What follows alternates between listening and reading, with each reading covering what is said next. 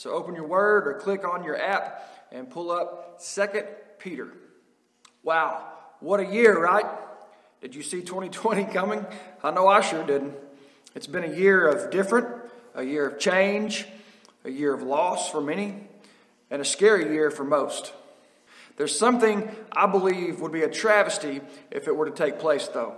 If we went through all the things we've went through this year and nothing changed, we didn't learn from it, we didn't grow from it, and if we didn't move forward better because of it, I believe that would be a waste. Muhammad Ali was quoted one time of saying, If I'm the same man at 50 years old that I was at 20 years old, then all I did was waste 30 years. I believe we are called to continue to grow in our spiritual maturity, our spiritual knowledge, and in our service to God.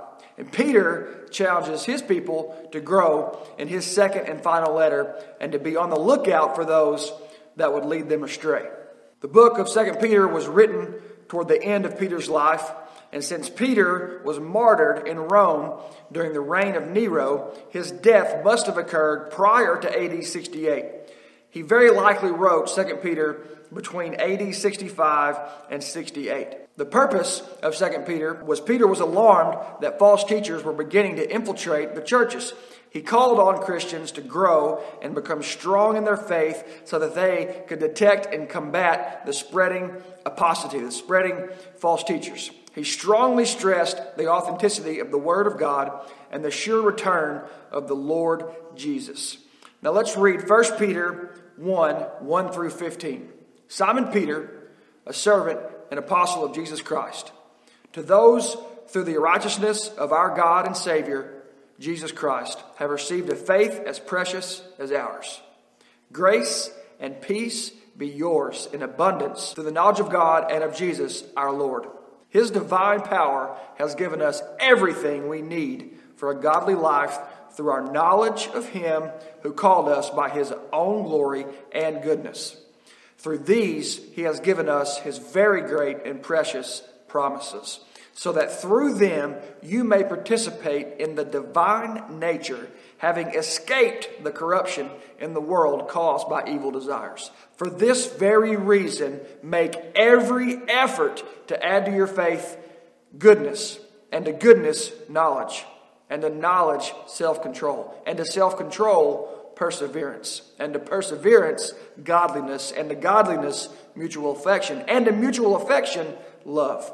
For if you possess these qualities in increasing measure, they will keep you from being ineffective and unproductive in your knowledge of our Lord Jesus Christ. But whoever does not have them is nearsighted and blind, forgetting that they have been cleansed from their past sins. Therefore, my brothers and sisters, make every effort to confirm your calling and election. For if you do these things, you will never stumble, and you will receive a rich welcome into the eternal kingdom of our Lord and Savior, Jesus Christ. So I will always remind you of these things, even though you know them and are firmly established in the truth you now have. I think it is right to refresh your memory as long as I live in the tent of this body, because I know that I will soon put it aside, as our Lord Jesus Christ has made clear to me. And I will make every effort to see that after my departure, you will always be able to remember these things. Here's a brief summary of 2 Peter according to the Bible questions answered. Knowing that his time was short and these churches faced immediate danger, Peter called upon the readers to refresh their memories and stimulate their thinking so that they would remember his teaching. He challenged the believers to become more mature in their faith by adding to it specific Christian virtues. He said, For this very reason, make every effort to add to your faith goodness, and to goodness, knowledge and to knowledge, self control, and to self control, perseverance, and to perseverance, godliness, and to godliness, mutual affection, and to mutual affection, love. Thereby becoming effective and productive in their knowledge of Jesus Christ. The Old and New Testament writers were set forth as their authority for their faith. Peter desired they become strong in their faith to withstand the false teachers that had crept in and adversely affected the churches.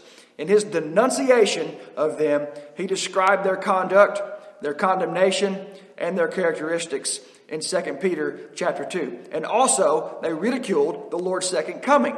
Peter said to them and to us in 2 Peter chapter 3, verse 3, that above all, be aware of this. Scoffers will come in the last days, scoffing and following their own evil desires, saying, Where is he coming that he promised? Ever since our ancestors fell asleep, all things continue as they have been since the beginning of creation.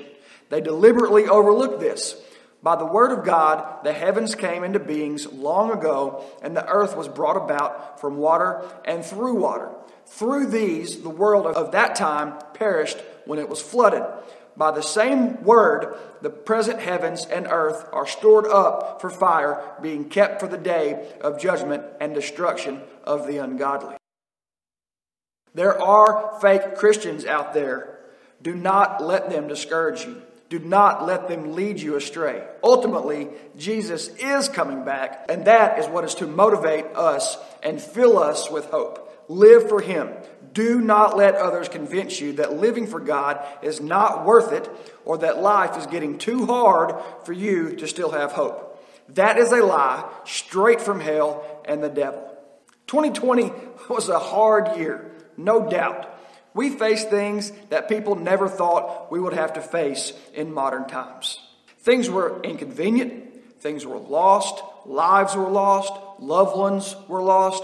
At times it seemed and seems that the whole of civilization is on the brink of collapse. 2021 may be better, it may be worse. We do not know, and that is not ours to know. But if ever there was a time for false teachers to grab the ear of the faithful, it is now. Why hasn't God done something to stop all this? Why doesn't Jesus just come back already? Is he really going to come back? What's he waiting on? Here's what I know. Jesus said in John chapter 14, Do not let your hearts be troubled. You believe in God, believe also in me. My Father's house has many rooms. If that were not so, I would not have told you that I am going there to prepare a place for you. And if I go and prepare a place for you, I will come back and take you to be with me, that you also may be where I am. You know the way to the place where I am going. Thomas said to him, Lord, we don't know where you are going, so how can we know the way? And Jesus answered, I am the way and the truth and the life. Now back to 2 Peter. For the Christians, Peter taught that the second coming is the incentive for holy living, so be aware of anyone that tries to say otherwise. After that, he finishes his final letter with this in the last two verses. Therefore, dear friends, since you know this in advance, be on your guard so that you are not led away by the error of lawless people and fall from your own stable position, but grow in the grace and knowledge of our Lord and Savior, Jesus Christ. To him be the glory both now and to the day of eternity. So I challenge you church, reflect on this year. What did God teach you? What did you learn? Did you persevere well? Is there something you need to do differently in the year to come? What did you do well? Or what went especially good that you need to double down on moving forward? What are you more appreciative of now than you ever were before this year started? What have you grown to love this year that you wouldn't have otherwise if this year hadn't been what it was? Think about it. Pray about it. Write it down. Resolve yourself through the power of the Holy Spirit to grow and move forward, to make every effort to add to your faith goodness, and to goodness knowledge, and to knowledge self control, and to self control perseverance, and to perseverance godliness, and to godliness mutual affection, and to mutual affection love, thereby becoming effective and productive in your knowledge of Jesus Christ. Church, let's determine now that 2021 will be the best year yet for God's church that He has allowed us to be part of and serve in. Determine now that 2021 will be your year to add your sincerity to FBC Danville, your service to FBC Danville, your sacrifice to FBC Danville, knowing that the harvest is ready, but the laborers are few, and God is wanting to bless and use your service for the growth and expansion of His name and kingdom. You were not saved just to be saved. You were saved for a service. Enjoy your New Year celebration coming up this week. Rest up, and let's get ready to work like we never have before in 2021. We love you, and we'll see you really, really soon.